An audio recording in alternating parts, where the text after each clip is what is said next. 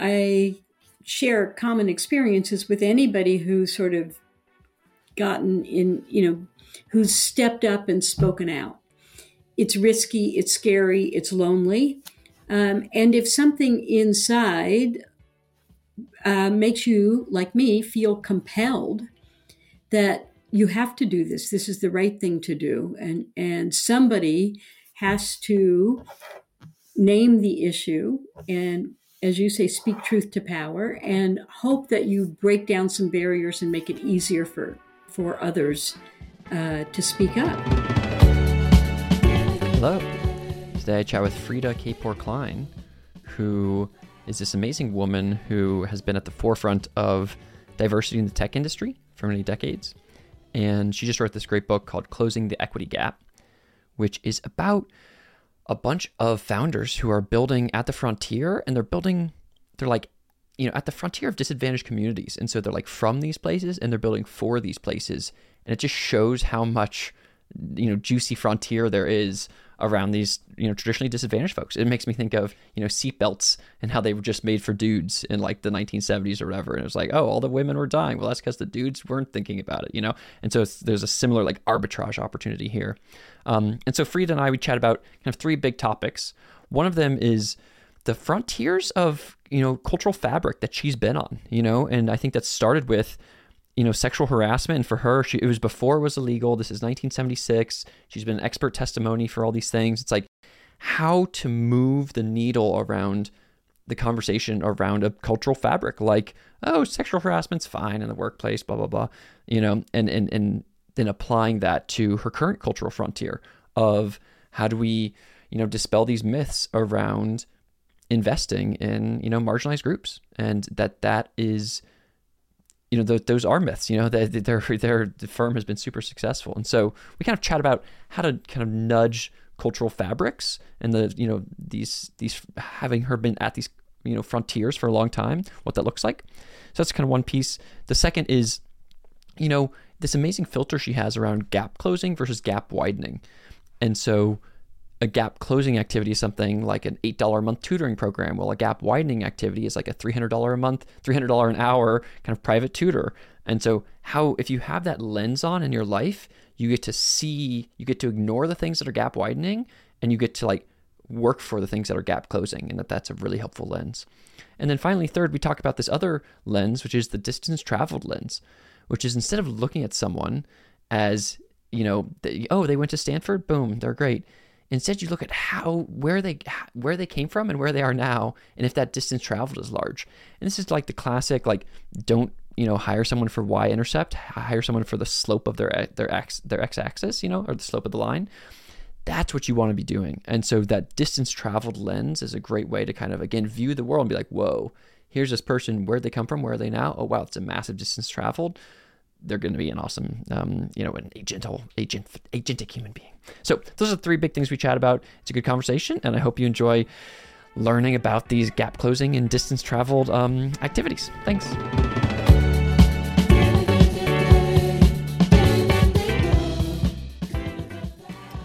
Hello, Reese's Pieces. I'm Rhys, the founder of Roote, and welcome to The Rhys Show. I believe the best way to predict the future is to build it and so I'm interviewing pioneers on the frontier to understand what the world will look like and the secrets behind how they're building it. These are insights from the frontier.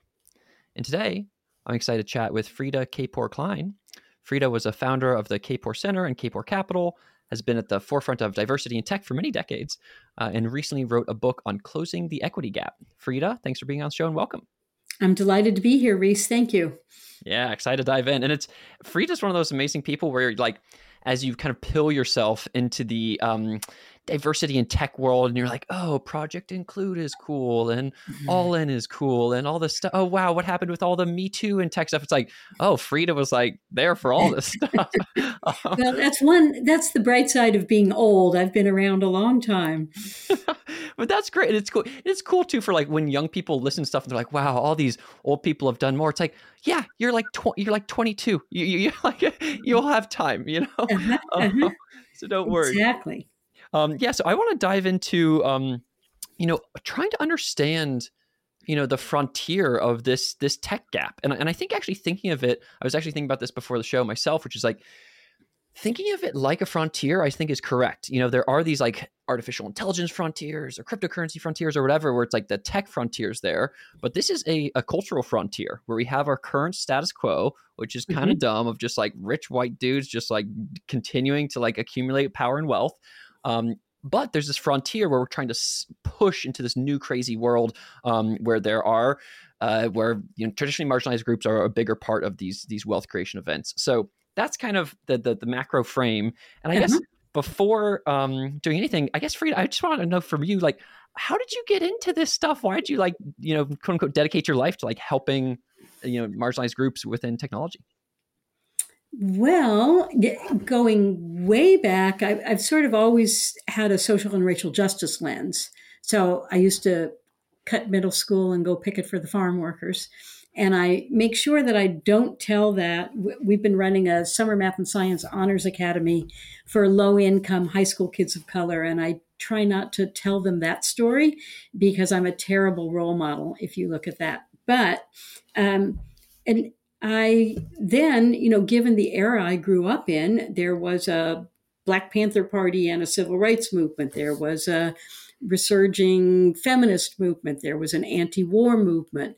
So there were social and racial justice issues all around um, that, that really f- helped form me um, as a teen and, and young adult. So I went on, I co founded the first group on sexual harassment in 1976 before it was even illegal. Um, and so sort of grew up with uh, with that issue.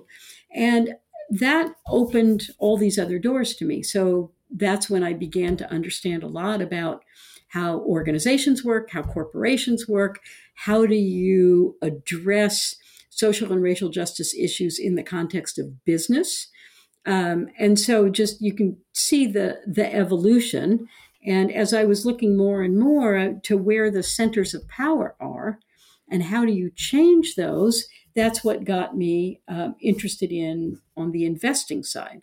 But I did a PhD in social policy and research, dissertation on sexual harassment, and my first job out of graduate school was at Lotus Development Corporation, the spreadsheet 123, Lotus Notes. So I was deep in the tech of the moment. And my job description was to make Lotus the most progressive employer in the US. So, how can you turn that down? And I have never seen that job description since, which is really sad uh, because I think we need more CEOs, more founders um, to embrace what can be, as you say, what can be the frontier of building organizational culture. Yeah, I love that. That's a yeah, it's a cool well, hey, it also makes me think of like how, uh, like uh, the Hillary Clinton when she was running for president, and she tells a story of being in her Harvard Law School class, and it was just like, and all the like the men there, all the boys were just like, "You don't deserve to." Be. They were just like saying all these like awful, awful things to her, and she, and, and it was just like, "Oh my god!" And so, um, thinking about that in the context, and like for you, like doing sexual harassment stuff, and being like, "Hey, this is like this is actually an issue, people, and we can't have this." I'm, I'm curious for you personally when someone speaks truth to power, the power people don't like it. Um, have you had any like intense, or how have you dealt with people being like, "Shut up, Freada," or like, "Hey, don't don't talk about that," or like, how, what has that been like for you? What have been some of the more intense moments with that? Well, it's a great question, and um, I think I I share common experiences with anybody who's sort of gotten in, you know, who's stepped up and spoken out it's risky, it's scary, it's lonely.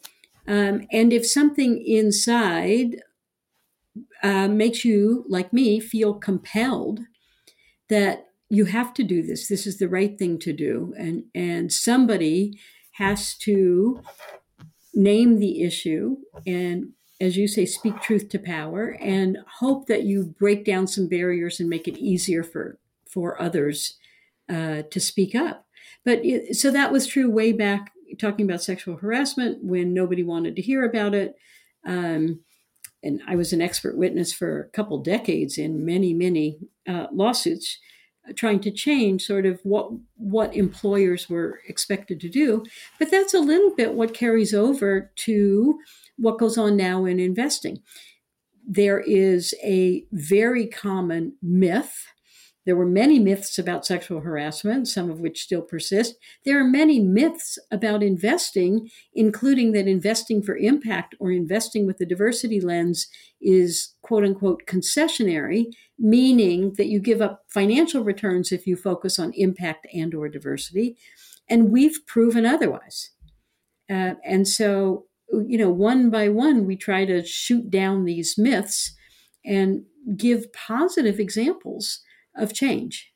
Yeah, I like that. It's a um it's it's and it's a tough thing with as you're you know these just like the water we swim in for something like the sexual harassment world where it's like it's normal for dudes to just i don't know to like be like kind of sketchy people in the office it's like and it's like wait a second like that shouldn't be true and here's the impacts of it and blah blah blah and so you have to kind of pull everybody into a new kind of cultural fabric um, that mm-hmm. exists and and similarly within tech investing it's like oh maybe we'll kind of well, maybe we you know have a, the the allocation of our portfolio for diverse folk, but like no, it's like what you guys. I mean, you guys had twenty nine percent IRR um, mm-hmm. um, internal rate of return for these uh, for your portfolio, which is like in the top quartile or whatever. And so it's like yeah, you can make money by doing good, and because there's so much, especially because um yeah yeah our society there's people have been neglected for a long time so there's a lot of like value a lot of like easy value to easy and hard value to get there let's let's kind of start with that for a second then which is how um in in your book you do a great job of um, showing a bunch of these examples um, of you know companies that are um, just building great things that are with you know traditionally marginalized founders you know women bipoc folks and that they're working also with often traditionally marginalized or bipoc folks. What um yeah how how i guess hmm, what's my question here? Tell us about what it's like to um, like w- what kind of unique uh, frame those folks have on the world and how that allows you to have these outsized returns? Um, great question and we have honed in on a very specific definition of impact because in this day and age impact means all things to all people and it gets very confusing if you're trying to invest for impact. Well do you want to impact climate change? Do you want to in cap, uh, impact racial wealth gaps? Do you want to impact homelessness and unhoused? You you know food insecurity. Unfortunately, there's an enormous number of social problems that need solving. Many, not all, many can benefit from private market solutions if you've got the right founders, the right backers, the, the right framing. So we honed in in 2011 on a very specific set of investment criteria. So we only invest in tech startups. And that is because we believe that tech is the only thing that gives you scale. And scale is what you need to solve big, intractable social problems. Uh, so, all of the tech startups we invest in, the core business has to close gaps of access or opportunity or outcome for low income communities and or communities of color and so it's not a TOMS Shoes model where you buy one, give one away. It's not uh, after we're profitable, we're going to set up a foundation. It is inextricably linked to the business itself. The core business has to tackle these gaps. Uh, and so that makes it much harder to say, oh, well, times are rough, take impact out of your out of your purpose. So that's been our focus 100% investing in gap closing businesses since 2011. And as you said, top quartile returns, not just for diversity funds, not just for impact funds, top quartile when we're put up against mainstream VC firms of our size and vintage that only sought out to make money. Those who were just looking to make money, we beat 75% of them. Yeah, yeah, I love that. It's it's kind of like a classic um, thing too, where it's like when you're hiring folks, um, the way I think about it is you just have to you're not lowering your bar. What you're doing is you're just slightly, you're just increasing your aperture and you're thinking, okay, let's like make our pipeline bigger. And then let's like just try to have it and let's actually track it and see, you know, like how many people. And then when you do that, it's not like then come in these, like, if you're looking, I don't know, if some engineer, it's not like, oh, here's this woman who's like, oh, she's so much worse, but we still have to take her. It's like, no, you just had to look. Um, and so um, that's been my rough um, when I'm hiring and stuff. That's kind of the energy, and so it's cool uh-huh. to hear. So, but I have a question for you, which is I think one of my first startups was one that was like helping um, low income kids make music and it, and it was hard to like you know low income kids don't have much money and so blah, blah, blah. And so we had to constantly move up market all all these weird things so how do you so so uh, that kind of energy it's like maybe and maybe I give an example or something like how can one make money helping lower income folks when the lower income folks don't even have money in the first place or whatever you know it's a great question, and and that barrier stops a lot of entrepreneurs. Uh, and again, I want to say there are some social issues that require public funding or philanthropic funding that the private market can't solve everything and it's important to understand the limits of venture capital or and which or ones yeah tell us about which ones are good for private versus which ones are good for philanthropic well, what's interesting is that there are things in every sector that fall into both buckets. So we have invested, for instance, in ed tech companies that are gap closing, but you will also see an awful lot of gap widening ed tech companies out there. And let, let me just give you a, a couple of examples, and we can stick to you know one theme, which is tutoring. So it's possible to spend $300 an hour to get your kid tutored. That is a gap widening business because only people who can afford $300 an hour can use that service. And so the gap between kids who have that kind of help and those who don't just widens things. So we would never, no matter how great the quality of tutoring, we just wouldn't invest in that. We do invest in a company called Numerade that has answers, video answers to basically every textbook problem there is. Uh, and they're an actually a really great example of leveraging AI to uh, very quickly deploy more and more. What's their cost? $8 a month, right? And so $8 a month is accessible for lots and lots and lots of people.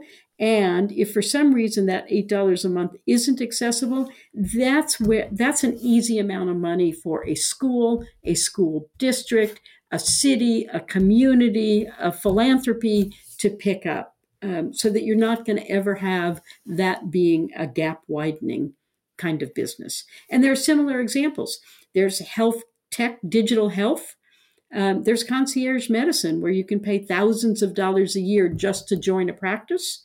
Uh, and there's also um, digital health that is focusing on the crisis in maternal health, especially for Black women.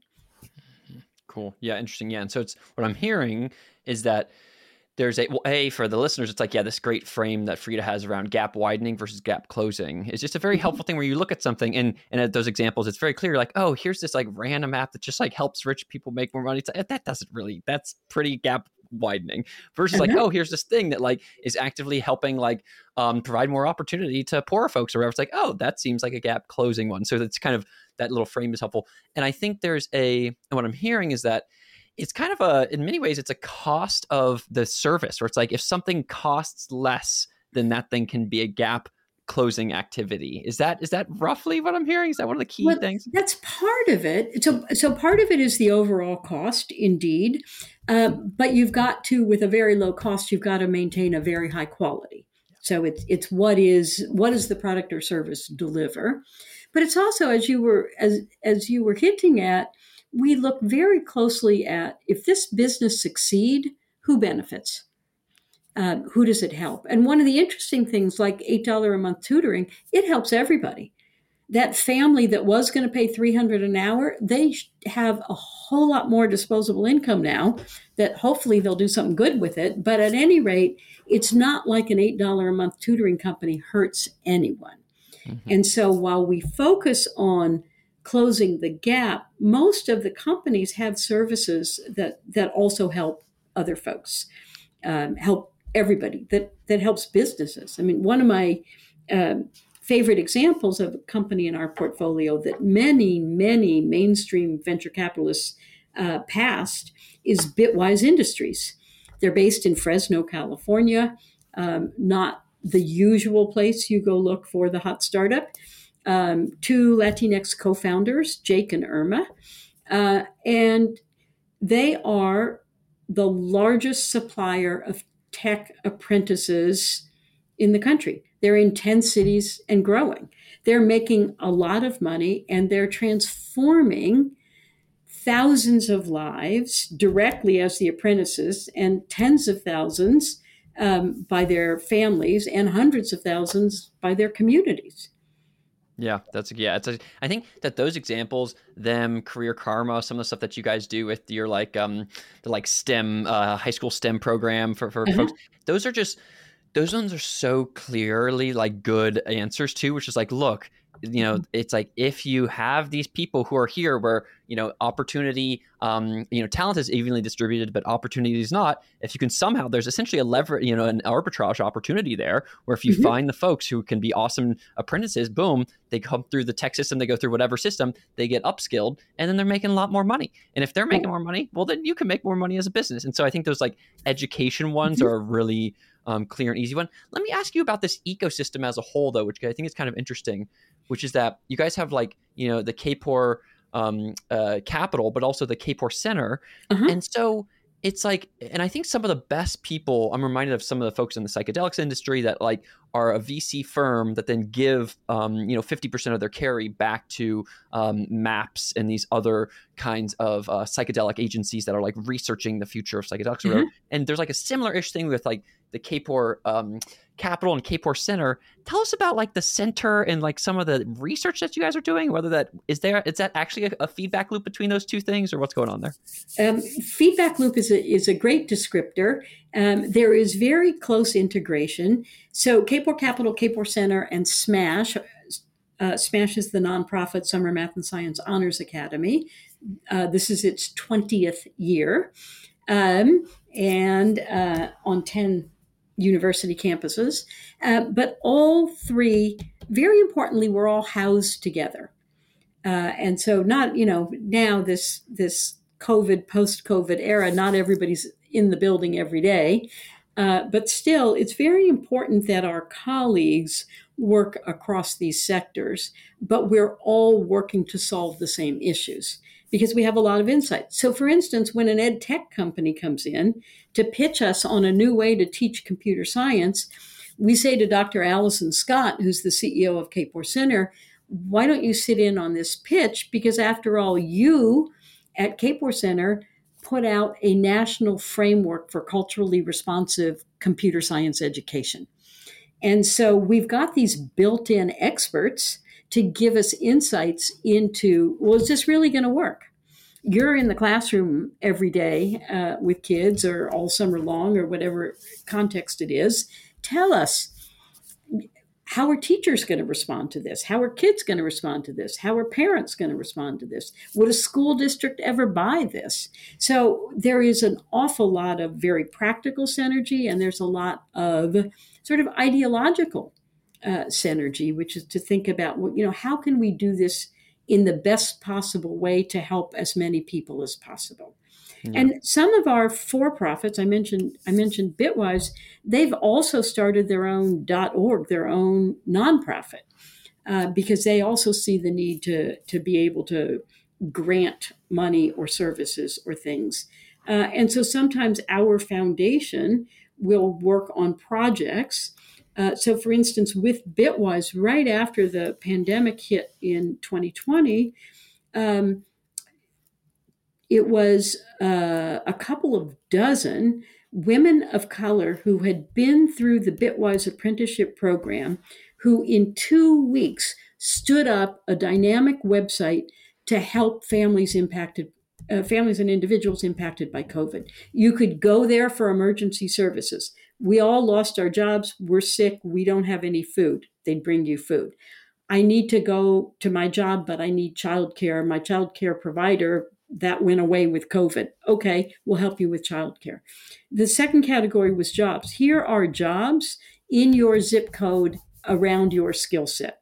So not not something wild that you couldn't possibly do, and not something that you have to move across the country, but that kind of dynamism in in making useful services available to people. Uh, and the third was then in in the job training. So, but uh, paid apprenticeships. So Bitwise pays you to go to school. And they, one of the brilliant things about Bitwise, and there's a Bitwise in Oakland, there are four Bitwise locations in California, and then they've scaled outside of California Buffalo, Las Cruces, New Mexico, south side of Chicago, um, really interesting Toledo communities. But the, in, the key insight of Bitwise is it's not a lack of motivation. It's not a lack of talent that keeps people from getting upskilled. It's daily life gets in the way. I have a family to feed. I don't have transportation. I don't have childcare. How am I going to get to school? So they are paid apprenticeships that help you with transportation and with childcare. And guess what? Six months later, when you had you know that now that you've gone through the program you gave up your minimum wage retail job or factory job you've now doubled your salary it's good for everybody it contributes to the tax base i mean there's nobody who doesn't benefit from that kind of expanding the pie.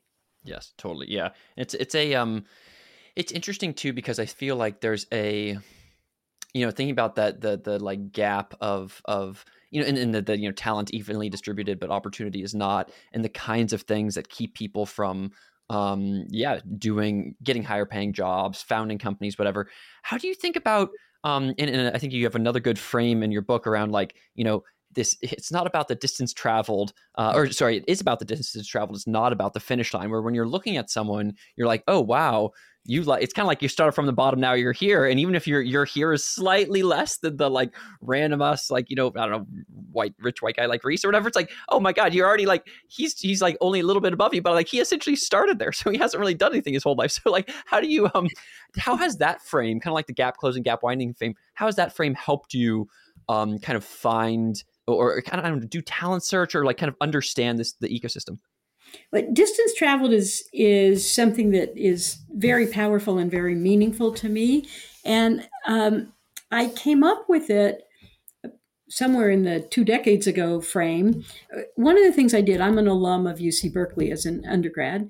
Uh, and after Proposition 209 passed, which was in, I think, 96 in California, outlawing affirmative action in public institutions. So the, the whole country right now is bracing for the Supreme Court decision in June. But those of us connected to public institutions in California have been dealing with this for, you know, 30 years, close to.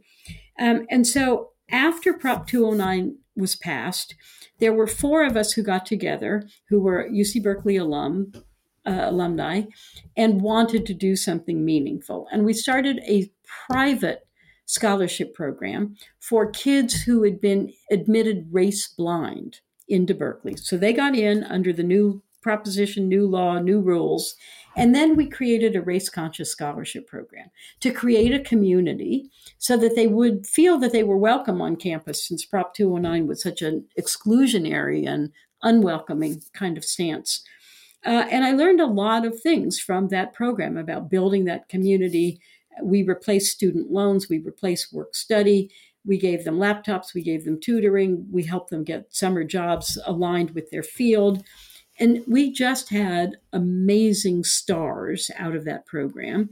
And in fact, three of them work with us to this day, 20 years later. Um, one is the co managing partner of Kapor Capital. Uh, one is our senior head of uh, comms and, and marketing, and one leads all of our tech policy efforts. So, very talented people, very senior jobs. And it was understanding that uh, a person who every day had to make a decision about whether I eat lunch and walk home three, four, five miles, or whether I take the bus and don't eat lunch. That people who had to figure out how to get where they got, how to better themselves, how to support their families with the most humble of resources. That those people had a determination, a resilience, a passion that all turn out to be wonderful predictors of talent and success and to be essential qualities for an entrepreneur because there are, as you well know, so many bumps in the road for entrepreneurs. Yeah, that's great. It's like a um and I think of it as a similar thing when you're kind of and and, and I live with um uh, I live in a house that has uh, three formerly incarcerated folks in it, former lifers, and you hear uh-huh. about their um just like their childhoods, and you're like, oh my god god, that's brutal. And and and that and you can you also I also kind of see myself and then sometimes was like you know one of my housemates he was just like a nerd kid and then was bullied and then that turned him more violent you know or like you know this other you know one of my other housemates he went and had um you know he he he became homeless at the age of like 12 or whatever and so it's like those and and now they're these amazing aware individuals who are just like um, who are extremely you know productive and all these things that you would kind of expect of normal people, but they've had to do this path, which is really really intense. Um, and so it's interesting because like so so I have a question then, which is. Um, so we have this ecosystem. Let's let's let's let's frame it as like there's all of this untapped um, all this untapped market with you know folks who are with you know under traditionally underserved folks and there's all these really agentful um, young folks who just didn't have the opportunity initially but actually are really agentic and and can you know do be great entrepreneurs or whatever why is it the case then that we still see something like I don't know. I think it was like 13 or, you know, uh, black folks are 13% of the population, but I think 1% of VC dollars go to black entrepreneurs right now. Mm-hmm. So why is there mm-hmm. still this like 10x gap if all this agency and all these good problems exist you know to tell us about what's still stopping us from getting there or something i'm not sure. Well you know uh, i do think there is such a thing as systemic racism and i don't know if people feel that you know hear that and think that's just a buzzword or just you know woke talk or whatever but it's like the clearest that, yes there it's like of course there's systemic racism of course there's systemic sexism it's like oh my yeah so sorry I, but, but yes. you, won't, you won't get many standard issue venture capitalists on sand hill road to say that uh-huh. and so i think we have to figure out who the gatekeepers are and what they believe and and how to talk to them and so for instance I completely agree with what you said. There is all that talent out there. But and and I sometimes take issue there are a lot of folks that say there is no pipeline problem. I respectfully disagree. I understand what they're saying. But if you look at who has access to computer science education, whether it's California or whether it's US wide, there is an enormous difference based on your zip code. And as you were pointing out, you know, if you're homeless at 12, it has nothing to do with you. It is an accident of birth. It is, you know, lucky, unlucky, where'd you get, where'd you fall in the birth lottery? And we tend to ascribe judgment to kids about the circumstances they were born into, which is truly nuts. But so if we look at the disparate ac- access to computer science, we see that's the beginning of what we call the leaky tech pipeline. That where people fall out of the pipeline that get us to a 1% VC funding. So that's a piece of it, all these places that people fall out. Along the leaky tech pipeline are f- plenty of biases and barriers. So if you've got your algorithms on your hiring that are set to, I only want you know, Ivy League schools and Stanford. I only want computer science degrees. I only want, you know, uh, it used to be a common refrain I want a Stanford computer science graduate who worked at Google. Well, those aren't skills, those are pedigrees, many of which are accidents of birth. So, do you, do you want a legacy admit uh, and a nepotism hire? Uh, like exactly what are you going to get in terms of passion or drive or talent or skill. So I think we need to be a little less lazy in our hiring. Uh, and I think that's where distance traveled is a much better metric than pedigrees. Yep, I love that. It, it makes me think there's a um, there's a video from The Economist, uh, maybe six months to a year ago, about a group in the UK that was specifically looking at distance hired, and they instead of uh, distance traveled, rather, where it's like, hey, here is and, for, and for, as a hiring thing, where you look at folks and you're and you and that was the like the main metric in this whatever hiring dashboard was like, oh my god, this person's traveled so much distance. Um, and so yeah, I think that, that makes sense, and I think yeah, as you said, we still have a leaky tech pipeline, um, and so yeah, it's always this this balance of like and I guess I have a, a, more macro question. You know, you were talking about you've been doing this stuff for a while, and and you before the show, you and I were chatting about like you know two steps forward, one step back, one step sideways. You know, sometimes I feel excited by this stuff where I'm like, oh man, there's all these things, and look at all these, you know, reading your book. It's like, oh, these all these amazing entrepreneurs is doing great stuff, like kind of as you expect. This is great, and then I some, and then you see the other side, and you're like, I mean, and the one that was brutal for me the other day was seeing in San Francisco the average incomes of different people by um, race and white folks from 2010 to 2020 white folks went from $100000 median income to $150000 so they were like 1.5x and then black folks went they were started at 30000 so they were they were already so much less and then they just stayed at 30000 you know? And it was just like i just looked at it it's like oh my god this is in a progressive city you know? And so that those so i sometimes get sad too so um, how do you navigate optimism and sadness and are, you know are we actually moving forward are we moving back how are we doing um, are we moving forward or back? Yes, we are moving, and uh, you know, every day, every week tends to bring an example of both. What I do find, and again, I you know, I'm an optimist. Um, who else would do this work for this many decades? Maybe a masochist, who knows? Uh, but I do remain an optimist and I remain incredibly inspired every day by our entrepreneurs, by the entrepreneurs who pitch us, whether we end up backing them or not. But just the human creativity, and again, when we are known for diversity and impact, we disproportionately get to see people who absolutely are passionate about making the world a better place in in one form or one dimension or another. So I, you know, and, and part of why we wrote the book is to say, look, there are a lot of myths we need to dispel. There is a possibility to make substantive change on very difficult issues and for people to make a lot of money along the way. Um, and so why shouldn't more people dive in and try this?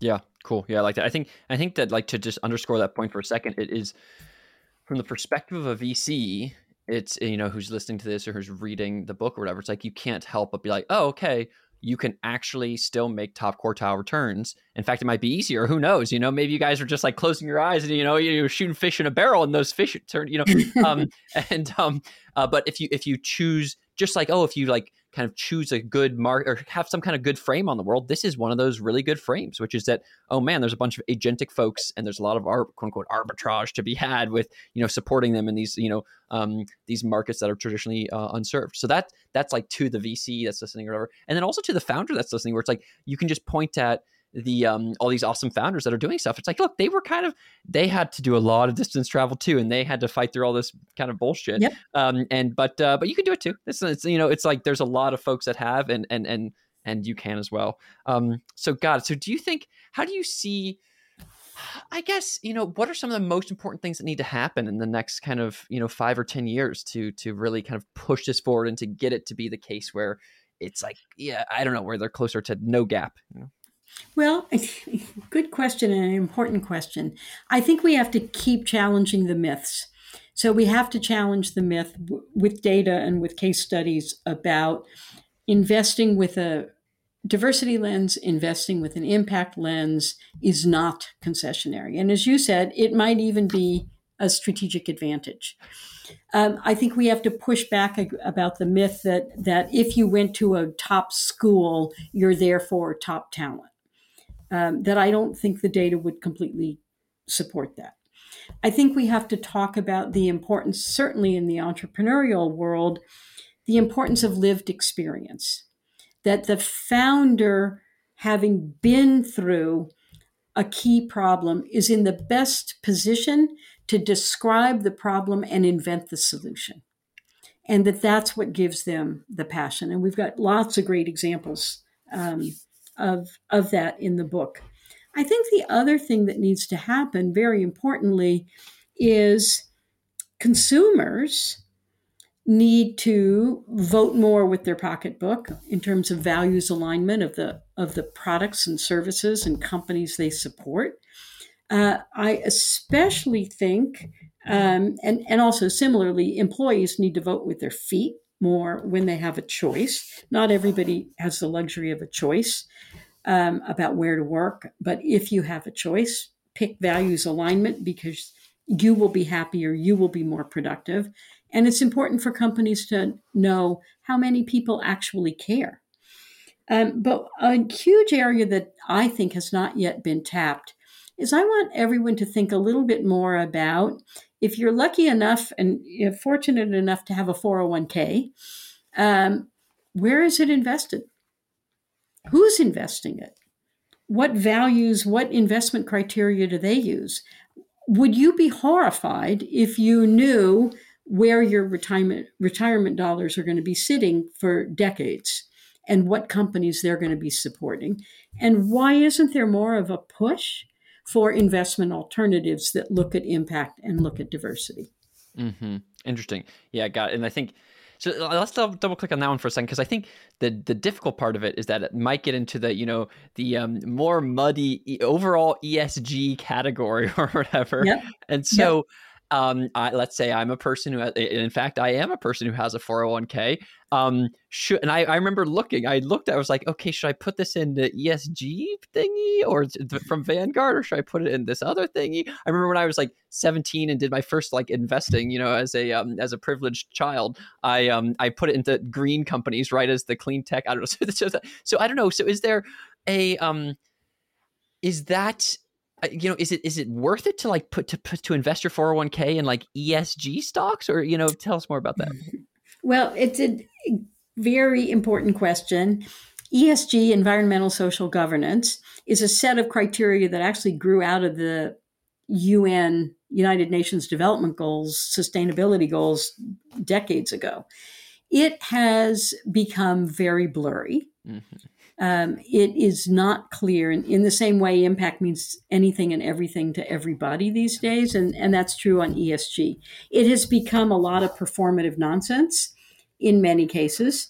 Um, as um, my husband Mitch likes to say, you know, same thing with B Corp. If you have enough recycling baskets, you know, you can earn enough points, and it doesn't matter that you actually invest in fossil fuels. It's it's um, so you have to dig deeply on what does it really mean. Um, but for us, using very clear investment criteria about gap closing, we know who benefits. We know that 60% of our founders are underrepresented. Um, we know who's benefiting from their businesses, and we know that we're getting top quartile returns. So, unfortunately, things are, you know, we've got a lot of um, uh, nonsense marketing. Um, but that's not new, and that you know we have to wade through nonsense marketing to decide what food to eat. And so we're going to have to wade through some nonsense marketing to de- decide where we invest. But I would hope that there would become much more rigorous and much more available um, real gap closing impact diversity lens investment options. Yep, yep, I agree with that. And I think in the folks that are, you know, anti ESG or whatever, it's like that's true, but like I, I think it's good that there's a eh, we're at the beginning of eh, eh, the ESG framework. We're at the beginning of B Corps. We're at the beginning, you know, Etsy had to file their B Corp, you know, with the SEC thing of like the, hey, here's how our double bottom line actually worked this last year. And blah. so, so I think, yeah, we're just at the beginning of these things and, and still trying to, um, you know, help create and, and, and, and be values aligned and, and do, do the right thing um, with your money seems, seems good. So mm-hmm. I have a question actually for you, which is this, this, we've been talking a lot about the investing side, um, but in the, I you know did some googling before. But correct me if I'm wrong. Are also are you stepping back from investing? Is that true? And if so, what are you what are you what are you doing? You know. Good question and great story. Um, so Mitch and I, as founders of Kapor Capital in 2011, um, have stepped back. We are now the largest limited partners in Kapor Capital 3. We are not the general partners making investment decisions. The general partners are Ulili Onovakpuri and Brian Dixon. They are the co managing partners who have been with us for more than a decade each. Uh, Ulili is somebody who I actually met in that Berkeley Scholarship Program. Uh, and so she started on the nonprofit side, migrated to venture capital, went to business school, went to another firm, and luckily we got her back. Uh, but in 2011, Ulili, partly based on her experience in our scholarship program at Berkeley, came to me and said, "Can I start a summer associates program to give you know give open a door for people um, who don't know what venture capital is to have an opportunity to check it out?" And I thought that was just a brilliant idea, and so we said, "Sure." So the first summer associate she hired was Brian Dixon the fact that they are now the two co-managing partners i mean it just warms my heart it's yeah. it's the contemporary mailroom to ceo story mm-hmm. on the investment uh, world and you know they've been with us a long time they are fabulous human beings they are terrific investors um, over the they've been partners each of them has been partners for many years um, at least five years and year by year, they each led more and more deals. Um, and so it was just a wonderful thing to be able to hand over the reins. So we're still involved as LPs. Mitch and I still do investing out of the foundation endowment, mm-hmm. um, but that's at a at a much at a smaller scale. Um, and we're investing in funds, in in new funds, um, mostly by um, underestimated first time fund managers. Distance traveled, distance traveled people. Yeah. Exactly. Yeah, yeah. And so, so got so so you're so you've kind of i guess are you like have you are you retiring or i don't know it's like you had a job like my simple guys like you had a job here and now are you are, are, are you just you know lping into fund you know funds or what's kind of the what's your day to day you know? a little of all of the above. I would say we are on a glide path of stepping back. Cool. Um, we're still pretty far away from retiring altogether. Um, you know, and and there were many things that were happening under the Kapor Capital umbrella that have now moved over to Kapor Center now that Brian and Ulili have limited partners. Cool. And so they have to, you know, they're under a lot of scrutiny, living within their management fees, all that stuff.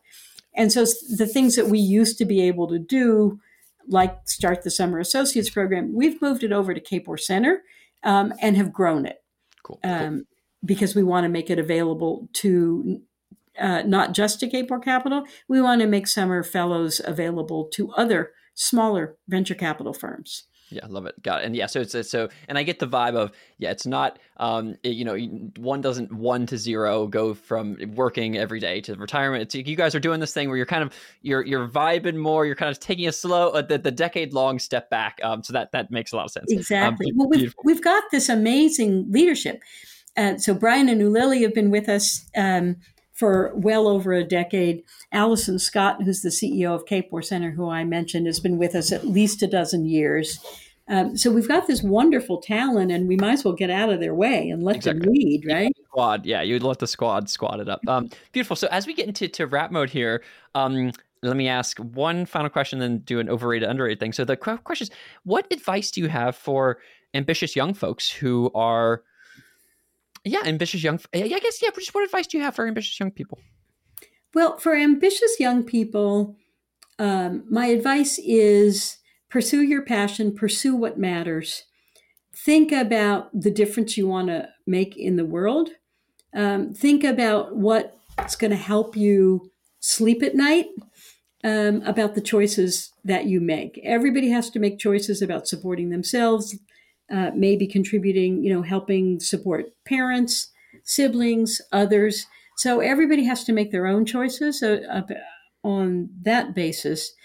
Um, but look for values alignment whenever and wherever you can, uh, because it's an awful experience to show up at a job you hate, to show up at a job where you feel you check yourself at the door every day, to show up and feel like you're contributing to something that is making the world a worse place.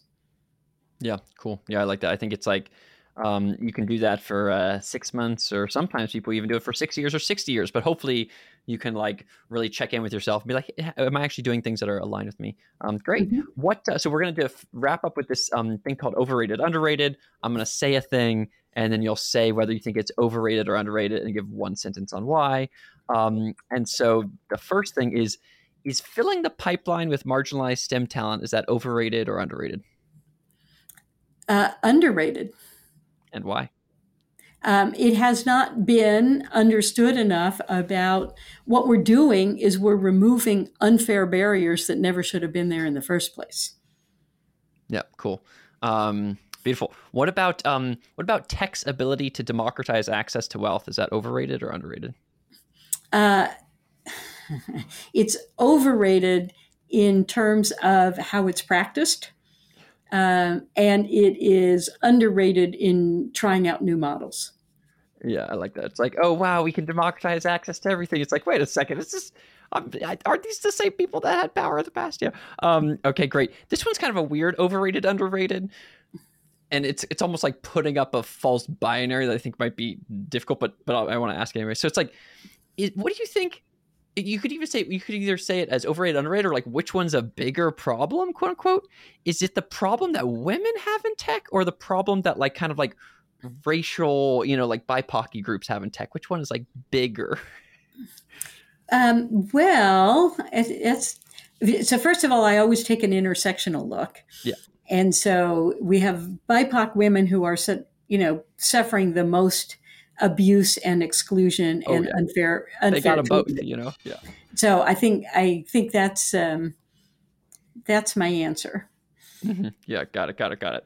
Um, yeah, that there's uh, okay, great. I'm, I'm I'm fine with that. I would, you know, well, let, let me actually let me push you. Let me push you. Hmm. Do you do you think for that, you know, that BIPOC woman is is it does she experience more kind of crap from society as she's trying to build a company because of her womanness or because of her BIPOCness or blackness or whatever? Well, it's an interesting question, and I think um, I've heard many Black women, many Latinx women um, talk about their inability to disaggregate that. That when they walk in a room and they're they're ignored, or they walk in a room and they're doubted, they actually don't know which it is. Um, sometimes there's an overtly racialized or sexualized comment or question that gives a hint, but sometimes they just know that they're not being taken seriously and they don't know why. Yeah, yeah. Okay. Okay. Cool. Cool. Cool. I'm fine with that. I'm fine with that. Um, beautiful. Well, thank you so much, Freada, for coming on the show. For My folks pleasure. who want to, yeah, and, and and folks who want to check out Freada on Twitter, she is the real Freada. That's mm-hmm. T H E R E A L and then F R E A D A. Um, you can also check out the book, uh, closingtheequitygap.com. Um, yeah, it's just a cool book to understand, just like just a bunch of cool stories of just like founders doing cool stuff. Um, and so check that out. And then also, if you want to, um, you know, co- collaborate with them, work with them, do whatever, be a, um, an entrepreneur that wants to go through the stuff, um, check out kaporcapital.com. That's K A P O R, um, Kapor, sorry, kaporcapital.com, uh, K A P O R um, C A P I T A L um, dot com. Anything else you want to say, Freada, for our listeners today? No, well, thank you for your interest in what we do and your enthusiasm for it. And uh, I hope to see lots more gap closing companies. Yeah, me too. Me too. Um, yeah, thanks for all that you do as well. And um, thanks for listening, everybody. Goodbye, y'all. Bye.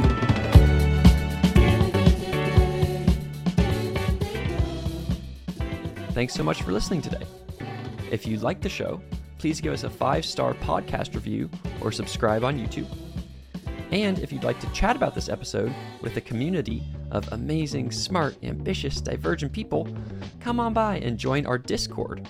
You can find it at roote.co. That's R O O T E.co. And then finally, if you'd like to contribute to these ideas being shared more widely in society, you can support the podcast production team at patreon.com slash Rhys Lindmark. That's patreon.com slash R-H-Y-S-L-I-N-D-M-A-R-K. Thanks, and see you here for the next episode. Bye.